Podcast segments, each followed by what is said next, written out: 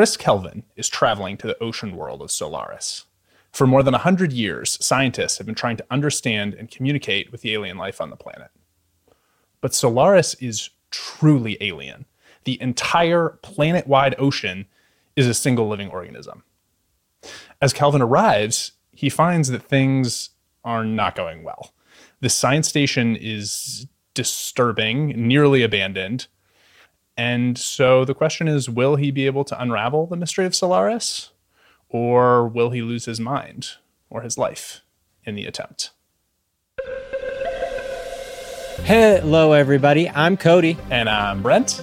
And we are the Hugo Hugonauts here to review and discuss with you the best sci fi novels of all time. This week we're talking about Solaris by Stanislaw Lem, uh, the 1961 Polish sci-fi classic that has uh, been made into a bunch of movies, and uh, it's it's been with it's stuck with people for the ages. We're excited for excited. good reason. Yeah, for good reason indeed. Next week or in two weeks, I guess our next episode will be about uh, The Road by Cormac McCarthy, which is post-apocalyptic, sort of sci-fi, honestly, but um, uh, we and especially I like I love love love Cormac McCarthy, and I was legitimately very sad when he passed away here recently. So we wanted to do an episode to talk about him and honor him. He's like one of the greatest writers of all time, and this book is very disturbing and crazy. Anyway, so I guess we're having a creepy phase here with Solaris and then the road. But yeah, that'll be really fun. So tune in for that in two weeks.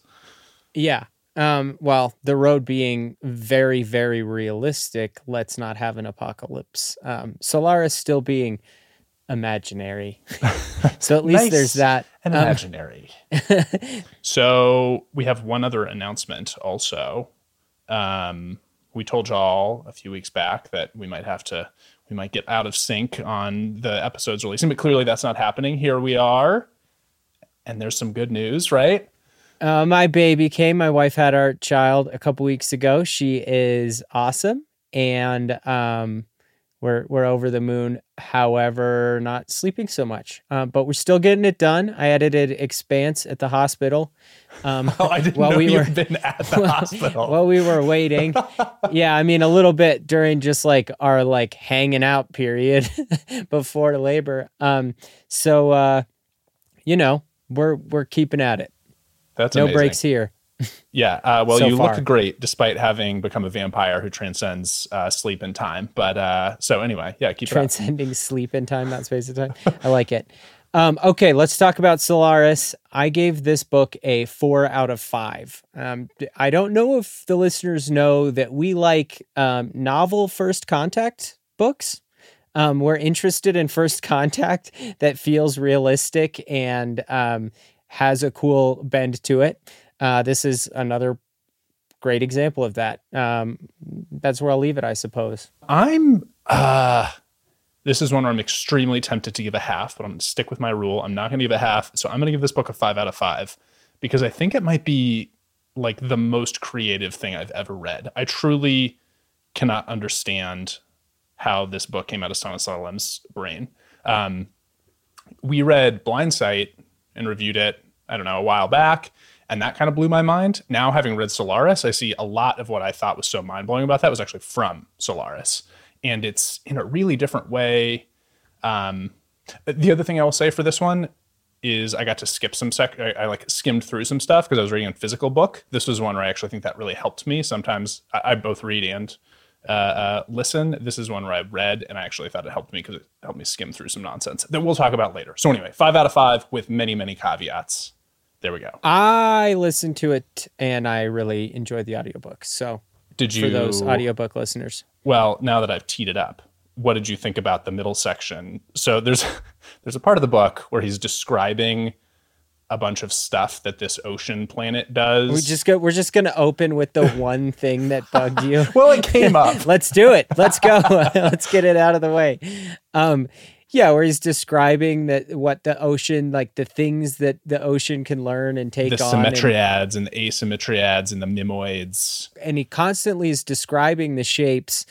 And then he's also constantly saying that it doesn't matter and the ocean's not doing it on purpose and there's nothing to read into here. Yeah, it's different every time. Don't even bother to try to understand what this is. But let me go ahead and give you 15 more pages of really elaborate descriptions of like structures reaching into the atmosphere with a lot of detail about what they might look like. But it's also very hard to visualize. That's not his strength as a writer.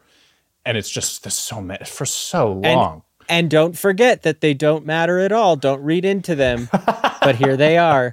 Um, yeah, yeah, I guess I don't know if that's a uh, a holdover. I think um, people who are good prose writers now do a lot less, um, you know, showing of physical spaces and describing of physical things.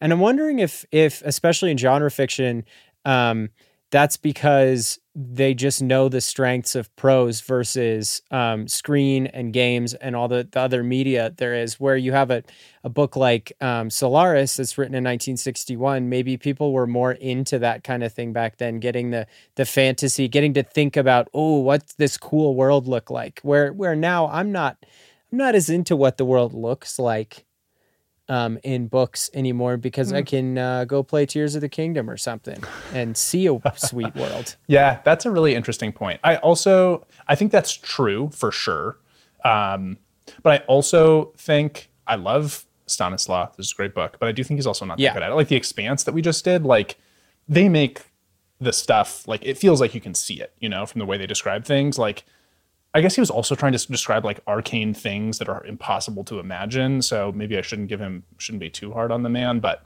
anyway, didn't feel like it was it was not the best part, and so I kind of like. Yeah. Anyways, that's like a, a small a small yeah, section right, okay, in so the middle. Aside. That's what you just had to you had to caveat your five out of five because you were like, can I give this a five? Um, it's great. It's a great novel, uh, and it is creepy as hell. This is a wonderful psychological thriller yeah, so spooky. The beginning, especially, I'm not like a horror guy. I definitely can't watch horror movies. They like scare me way too much. Um, and I've not read a lot of horror books, but this book actually makes me think between this and Blindsight, I'm thinking maybe I should read more because I like the spooky vibe. Um, the book can't jump scare me. You know what I mean? Yeah, I'm also not a fan of, you know, pop score or pop scare um, horror movies. Uh, I like good psychological thriller though, and in prose, really, that's all you can do, right? You can't pop scare, like you're saying. So if it if it is truly scary, it's because they pulled off that element. Um, and as you alluded to in your summary, uh, it's a nearly abandoned space station, which I think is maybe the creepiest part about it. The other characters, and that there's just a few so of them. Um, it would be it would be almost less creepy if it was just Kelvin on the station figuring out what Solaris is, what the organism is, but instead there's two other really creepy scientists when he lands. Yeah. Um, who are they? So the first one he meets is Snout. Uh, great. I don't know if that's a real Polish name or if he made this up, but if Snout, uh, if anyone knows Polish, let us know. S N A U T. Yeah. So he's the first, he shows up on the station and no one comes to greet him. He just literally traveled across interstellar space and shows up and no one bothers to say hello. Very creepy vibes when he finally does find someone, he has to go find him, and it's Snout. And he's like kind of drunk, but he won't tell him anything. And we sort of start to get the sense that Snout is both like doesn't really like this guy, but also thinks if he tried to tell him what was going on, he just wouldn't believe him, so he's not going to bother. And uh, yeah, that's a pretty creepy setup. Uh, yeah, yeah. And then there's another scientist, um, who we don't see for a while, but Snout alludes to right away. He's like, oh, he's up in his lab doing his X-ray experiment. Oh, that's Sartorius. His, uh, Sid, oh, Sartorius. Sorry, he, um, that's Sartorius. Uh, he's up in his lab doing his experiment. Um, yeah, he's not going to come out. Yeah, he's not going to come out. We don't see him for a while. So you have this guy who's not going to come out of his lab, and then this other dude who's being really standoffish, but also just aloof. Um, and then also he finds out that the reason he came to this station was here's the name Jabarian, um, who was an old professor of Kelvin's on Earth, um, on Solaris, and or on the subject of Solaris. And Jabarian has killed himself um, just weeks before. I think it was literally uh, like Kelvin two days landed. before Kelvin shows yeah, up. Days yeah. before Kelvin. So he shows up his the guy he's there to see is has killed himself, and there's this weird dude who won't tell him anything, and there's another character who's just lurking somewhere. So yep. good setup. yeah. Uh, the other thing that really it, it took it was disorienting in such a good way. So the station has windows so they can see outside. But the suns, there's two suns in the solar system. And so there's like there's just constant like sunrise, sunset. One of the suns is way too hot, so they have to like close the shutters. And so the day night cycle is like really weird and unpredictable and way too fast. And it's like very disorienting and like it just adds to this sense of like what is happening? When should they be sleeping? Is he even sleeping? Like it just it helps this sense of like oof, discomfort and just like disorientation that pervades this whole novel. I thought it was really, really smart choice. Yeah, absolutely. It, it's uh, it just draws you in even more. Um, and it's simple imagery too. You can you can really tuck in. There's nothing like complicated to uh, envision um, other than the what we already talked about that little part. But uh, um, there's also a. I also don't generally like books with like alternate history chapters, flashback chapters, um, these interstitial like dictionary, encyclopedia chapters, they can kind of be tough to get through. Um, obviously, there are exceptions. Left Hand of Darkness with the folk tales, um, the interstitial folk tales is great. But uh, in here in Solaris, I also like them. There's these interstitial chapters about the history of um, humans' involvement, like discovery of Solaris and um, various attempts and experiments to to figure out what Solaris is um, and they they add to the um, they add to the worlds in in I think a, a, nice way. Yeah, I really liked them. Yeah, and they helped with the sense of dread because they got you into this like sense of confusion and futility because he does a really good job just establishing that through like the language and what you see, but also that that especially the first time he does it, where he gives you the backstory chapter, just seeing like the hundred years of stuff they've been trying with like no ability to recognize patterns or communicate this this thing slowly come to recognize that even that it must be alive even though they're failing so much to communicate with it there's some things that they're like well it has to be alive clearly it's a living thing um, but yeah it really yeah it worked for me too i really really liked it and I think part of that was maybe it was not too long. I don't know. Anyway, he just did it well. Yeah, uh, and that is the reason that there have been several adaptations to. There's been like plays, uh, the most famous of which obviously are two movies. Um, one in checks notes, 1972 by um, Tarkovsky, uh, which is a really cool version of Solaris. It's a little bit, it's adapted for film. The story is a little bit changed, but um, and it's slow it's a 1972 Tarkovsky, but it's it's super super good. Maybe not as good as Stalker, but it's good. Um, and then there's a 2002 uh, Steven Soderbergh remake with uh, I forget who's in it, but someone you'd recognize. Um, that is apparently good, but we have not seen. Yeah, either of us. Um, so other people like it as well and uh, I, I, think you know there's not too much to talk about pre spoilers, unfortunately, because it's a short book. So you know, and it's and it's very tense. So there's a lot to give away.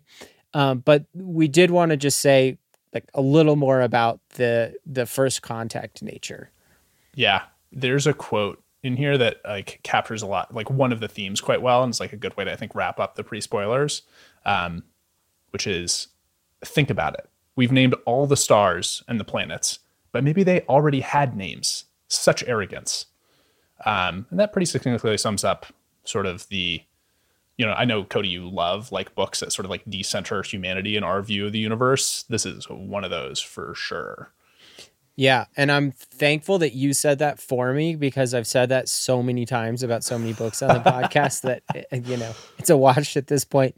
Um, but it's another great example of that. Um, it's a fabulous book uh, to think about first contact, and it's a fun psychological thriller. Yeah, um, and and in line with that, what are some other books people might might might like? Uh, if they like Solaris or vice versa. Yeah, we already mentioned it earlier because I think it's the closest parallel. But uh, anyway, Blindsight by Peter Watts is sort of like it's a duh. Yeah, it's like the more. Um, it's interesting. The stakes are sort of higher in that one, and it is still creepy, but maybe a little less creepy. uh, and it feels more like hard sci-fi y. But anyway, if you liked Blindsight, um, you should go read Solaris or vice versa. They're they're definitely like partners across time. Yeah, they're they're they're easy picks. Like you said, Blindsight maybe a little more modern and actiony, but uh, still very spooky and uh, cool ideas. Um, another one would be Annihilation by Jeff Vandermeer. Um, just a another cool look at First Contact that has that same uneasy vibe to it. Yeah, yeah, extremely uneasy vibe. Um, and then last we'll do Ubik by Philip K. Dick, which is his most hmm, it's sort of his creepiest book that um, sort of explores some a lot of his books kind of have people experiencing confusion, but for various reasons that we won't get into right now, I think Ubik is the one that like fits this best and is a very, very good one. If you haven't read Ubik, definitely check it out. Yeah. Solaris is not about um, people losing their mind on drugs, for example. or or checking their or checking their farmer's almanac for the price of uh, fake and real animals for an entire novel, which is what Blade Runner, aka Androids Dream of Sheep, actually uh, uh, is. I was disillusioned by that. It's good, but okay. That's a huge digression. um, Ubik by Philip K. Dick. Uh, and let's do some post spoilers for Solaris in three, two, one. Brent, what happens in the rest? Okay. So Snout warns him to look out for guests on the station. And basically he's like, hey, if you see some guests, don't freak out. And Kelvin's like, uh, what do you mean guests were however many thousands of light years from Earth? Like, what are you talking about? And he's like, ah, just just don't freak out. Uh, so anyway, the next morning, Kelvin wakes up and discovers that Harry, his girlfriend from 10 years ago who killed herself, is on the station with him. And she has no memory of killing herself. She doesn't really know how she got there. And but she seems exactly like he remembered. And so the question is is she actually being herself? Is this Harry or is this actually just sort of like a, his does it seem so perfect to him because this is actually just a representation of what he remembers Harry being Anyway, that's all extremely creepy. Um, and so he hatches a plan, Kelvin does, and tricks Harry into getting into a rocket and shoots her into space because that's the only way he can figure out to get away from her. He tries to leave, and she has like superhuman strength, actually. Anyway, so he gets uh, gets her off, and then he wakes up the next morning to discover that she is back again, but with no memory of him shooting her into space. Exactly the same way she was last time. She's there. She's back.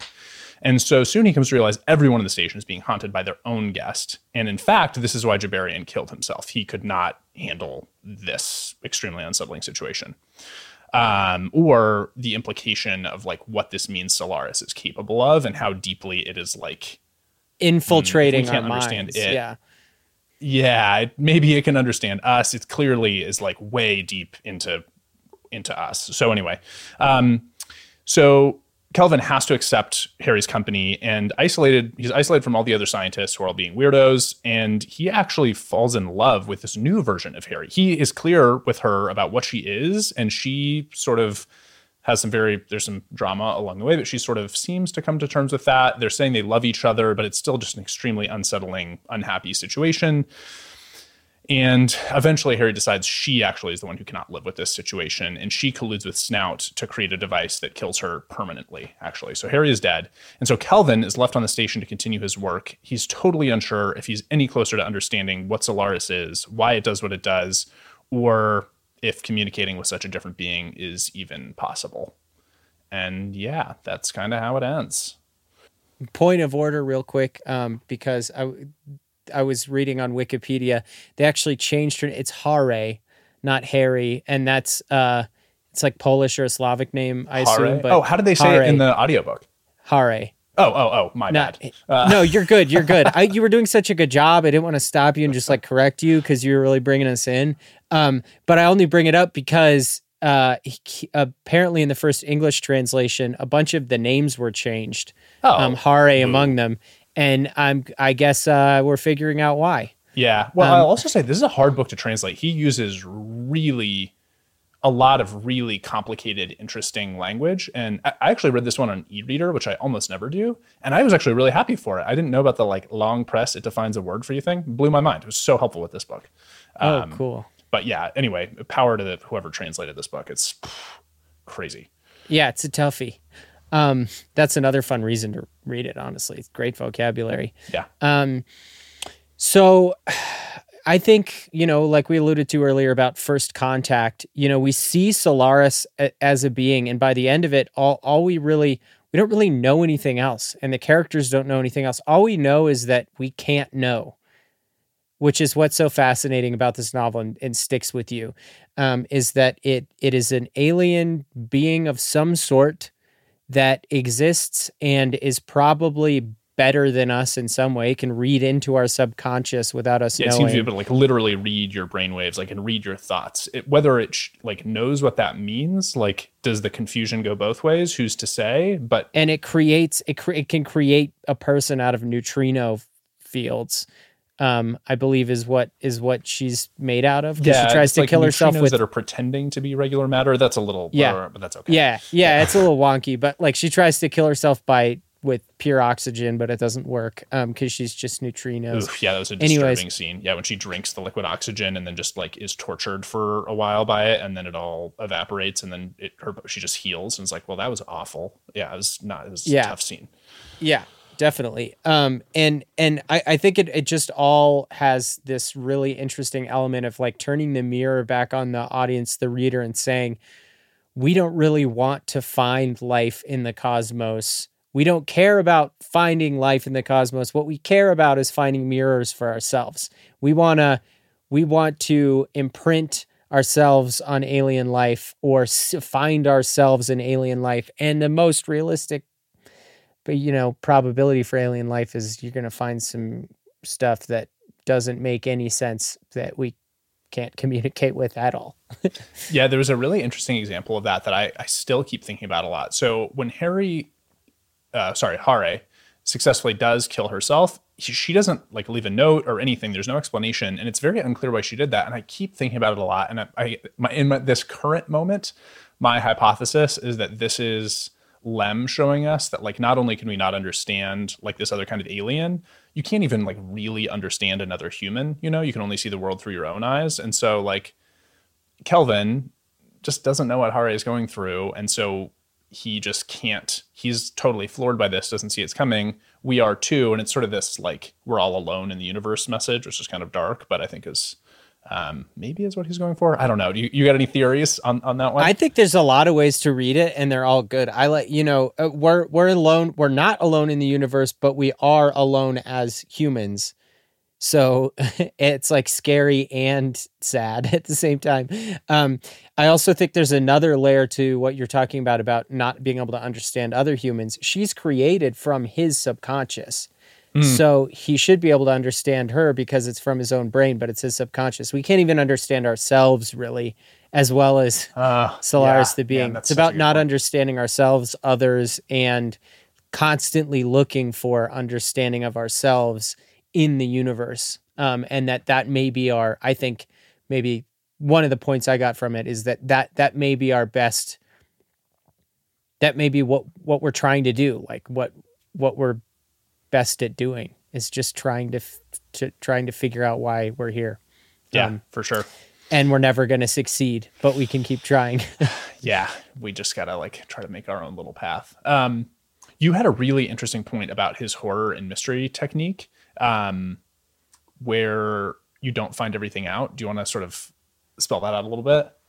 I believe this is to be true about bittersweet endings as well in fiction of any sort, or you know, nonfiction, just storytelling in general. Um, leaving an ending unresolved is what I think makes a story stick with you the longest. Um, any unresolved endings, and I think that Lem does that well here with uh, with building up the the thriller nature and also keeping it stuck in your head because you never see too much of what's going on in the station. I mean, you finally meet Sartorius, you know, halfway through or two thirds through, whatever. He's awful. Um, you kind of see his guest and you're like, ooh, that's creepy. Yeah, it seems But like it's this- probably a kid. We think it's probably his kid, maybe. Yeah. His debt, well, surely his kid who died or he abandoned to come to Solaris, but whatever it is.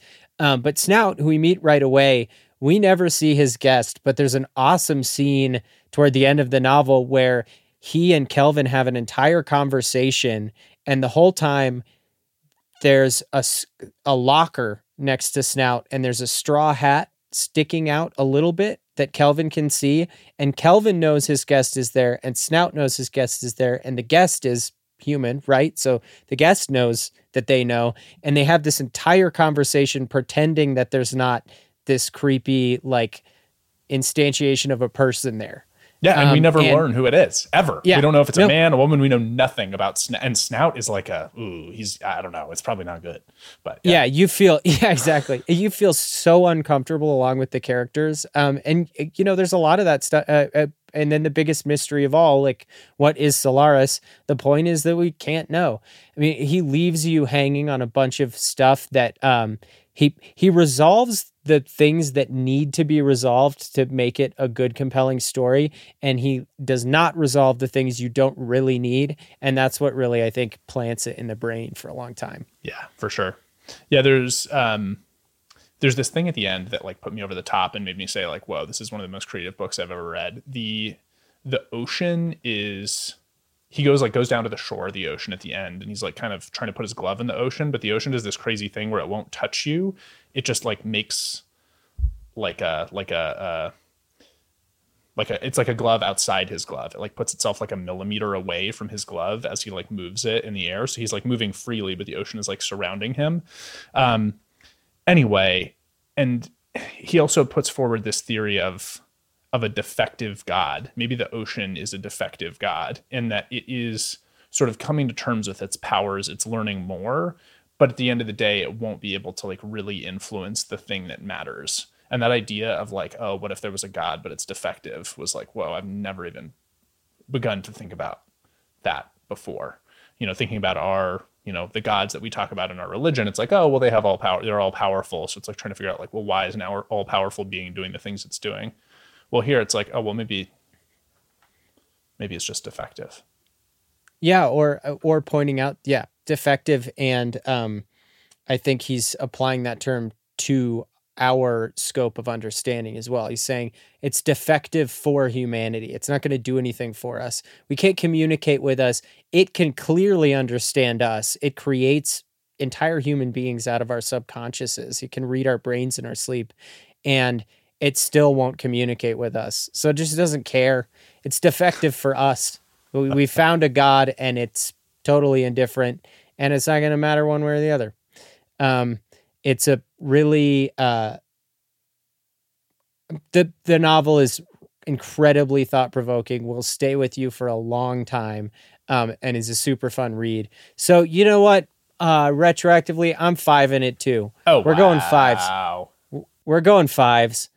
It's a great, it's a great book. I love that. That happens to me too sometimes. When we talk about a book, it like helps to like put it in perspective about like, yeah, anyway, I love that. All right, sweet. Yeah, or or when you move on from a book and you think about it more, the more you move on from it. I mean, that's definitely happened to both of us with Three Body Problem. We were like, yeah, it's pretty good, but the farther you get away from like the problematic character writing, you know, just like the not great kind of cardboardy characters and some some rushed exposition, you're like, oh my god, I think about the ideas in this constantly. It's the best.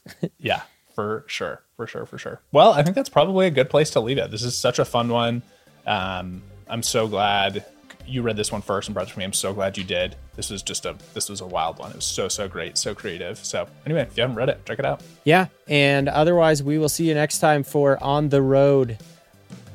The road. Not on the road. The Much road. less nice than that. yeah. Let's, we will never be reading On the Road uh, in the podcast or in life in general. That book sucks. the Road by Cormac McCarthy, everybody. See you then.